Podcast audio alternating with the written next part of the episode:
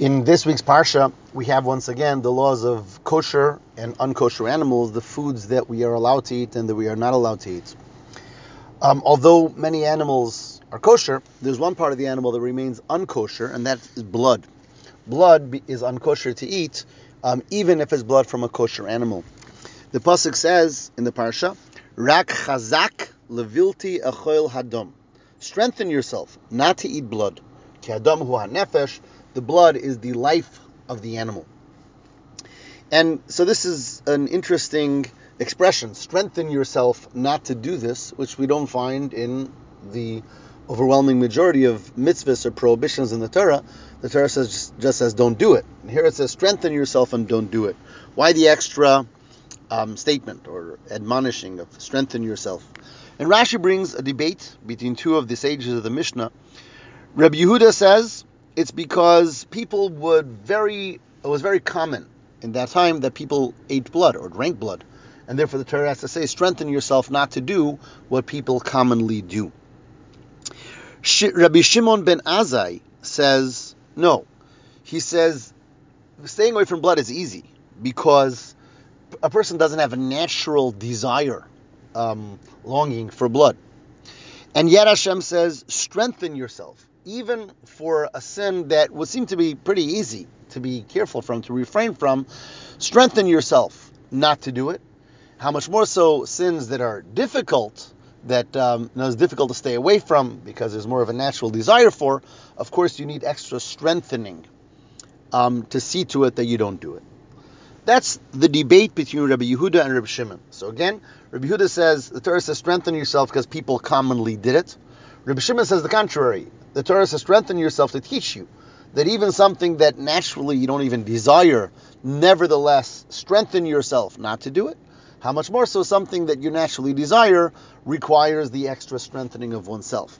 Now, on face value, it sounds like there might be a factual argument here between Rabbi Shimon and Rabbi Yehuda, which is, um, did people were people eating blood or not? Rabbi Yehuda says they were eating. Rabbi Shimon says they weren't desiring it. But the truth is, look, looking closely, we see there isn't a factual argument. Rabbi Shimon did not say that people didn't commonly eat blood.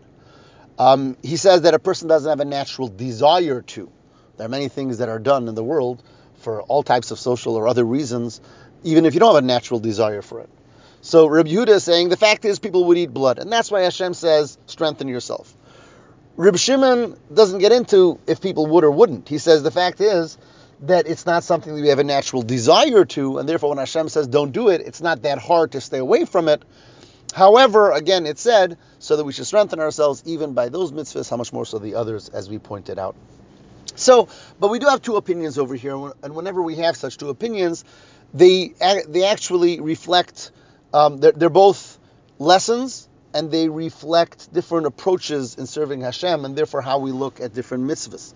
So I want to just zoom in on Rabbi Shimon ben Azai, what he said, why he says it, how that follows his general perspective and the type of person and the type of servant of Hashem that he was, and what's the lesson for us. So in order to understand that, I want to zoom in on a couple of pretty extreme things that we know about this Rabbi Shimon ben Azai. On the one hand, we know there's a mitzvah to get married. And that's the basic mitzvah in the Torah, and everyone is meant to get married. The Gemara tells us that Rabbi Shimon ben Azai was an exception to the rule he would not get married. And the reason is, he says, Mo'esa, what can I do? Nafshi choshka batira. My soul thirsts and desires the study of Torah to the extent that I really cannot um, bind myself to the responsibilities that come along with marriage. And of course, there's great responsibilities that come along with marriage. And he had such a tremendous longing and thirst and desire, total involvement in Torah study, that he wasn't able to actually get married. That's a very extreme statement, very unusual, even amongst all the other sages. Let me give you something else, also extreme. The Gemara tells us that this Rabbi Shimon ben Azai was a disciple of Rabbi Akiva. But he was such a disciple, he wanted to know everything that his master Rabbi Akiva did, and he was able to learn halacha and ways of living from every detail of his master's behavior. So much so, the Gemara says, that he once followed his master into the restroom. in order to see certain halacha of how should one conduct themselves, even in the restroom. And in fact, the Talmud says that others, other rabbis challenged him and said, "Wow, that's that's a chutzpah, that's um, that's insolence."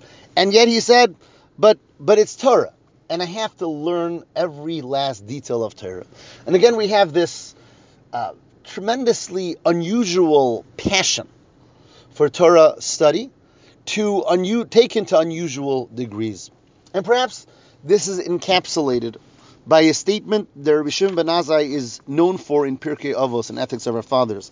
There he says, "Hevei rutz lemitzvah kala." One should run to do even a small mitzvah, even the mitzvahs that don't seem so significant, because one mitzvah leads to another. And then he says, "Hevei boreach min ha'avera." Run from sin, even a small sin, because one sin inevitably leads and brings to another. So Rabbi Shimon talks about running, running to do a mitzvah and running away from a sin. This concept of running represents a tremendous level of passion. Don't just do it. Don't just go and do it. But be so excited that you're running from it. And the same as when it comes to sin. Don't just abstain from sin.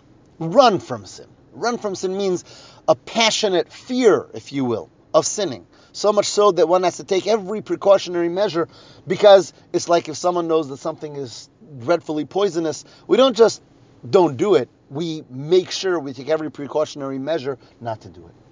So Rabbi Shimon ben Azai represents, he represented in his own life service, tremendous passionate, uh, tremendous passion and emotion in his Torah study. Again, he says, I can't do anything else. I can't even get married. Um, he's following his Rebbe into the bathroom because he has that need, that thirst, that desire to know every last detail of the Torah. And he's the one who says, you got to run to do a mitzvah. You got to run away from doing an Avera. And that's why it's Rebbe Shimon. When he sees the words in this week's Parsha, and the Torah says, Chazak lebilti achol dam. He says, strengthen yourself not to eat blood. Rebbe Shimon says, that doesn't mean um, be, the way Rabbi Yehuda said, because people were actually sinning with blood because it was a commonplace thing. That's not what it's about. The Torah is teaching us a lesson in how much we have to strengthen ourselves not to come to sin. What the Torah is telling us is that even something that naturally we don't even desire. So one will say, well, if I naturally don't even desire it, I don't have to take precautionary measures. You know, I'm not going to do it. Why would I do it? It's not something that I struggle with. And he says, no. When it comes to a mitzvah, when it comes to an avera, one should be so passionately um, desirous of doing the mitzvah and so passionately um, afraid of coming to sin that even in something that's easy, even something that might come naturally to us, nevertheless, chazak, strengthen ourselves, as he said in Pirkei Avos, boreach min avera, to run away from the avera, making sure, taking every precautionary measure, not to go there whatsoever. So obviously a very powerful lesson teaching every one of us about the passion necessary when it comes to Torah, to mitzvahs, and to serving Hashem. Have a wonderful Shabbos.